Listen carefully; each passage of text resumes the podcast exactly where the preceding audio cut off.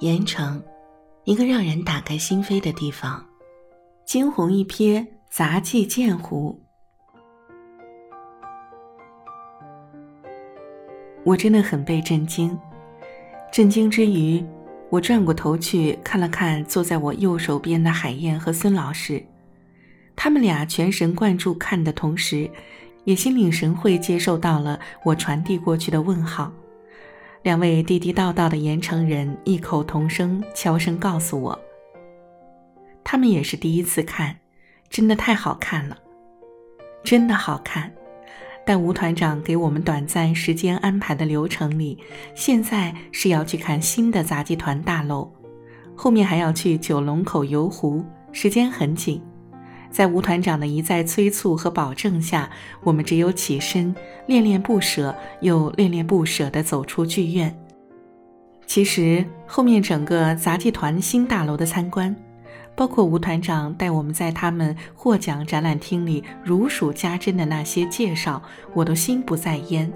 我都在想着那场只看了十分钟的剧，那个让我瞬间重塑了对杂技印象的小桥流水人家。好在我想到吴团长给我们的保证，他说这只是周末立场演出的简版剧，在创作工作室里他会让我们看到豪华版的剧。吴团长没想到我们竟然那么喜欢这场偶然走进去观看的杂技剧，我那会儿也真心顾不上我的这份不加掩饰的震惊和喜欢，是不是会显得自己的少见多怪？但我真的从来没看到过这样的杂技剧呀，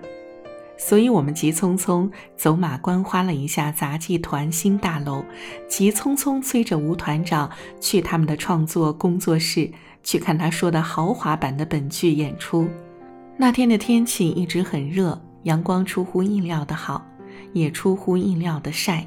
在杂技团新大楼院里，阳光照射下，匆匆参观了一圈吴团长就带着我们去团里的创作工作室。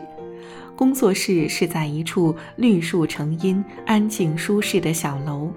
空调、茶水、沙发、电视一应俱全。哦，原来吴团长让我们看的是电视上的录像，是他们全场景剧目的正式演出的高清录影。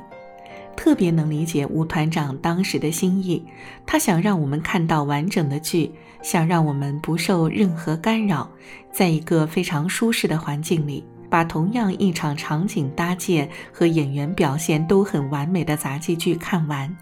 可是那一次，我真的是最深刻的体会到了为什么一定要去看现场这个说法。我们坐在那里，一点不热了。但我的心焦灼起来了，不是说大电视上的高清录影不好，但真的，无论任何形式的表演，如果条件许可，那就一定应该千方百计去看现场。这是那十分钟的现场观剧和随后同步影像录影给我们巨大的差别感受。如果在现场，那种声音和气息的情感流动，表演和表现的情绪张力，灯光和灯影的明暗变换，以及演员们给到你的近在咫尺、触手可及的故事内核传递，哪怕动作失误或者台词忘词儿，都是真实在撼动现场观看者内心的感受的。那种共情是有温度的，绝对是隔着无论多大的电视屏幕都无法给予的。好吧，我承认，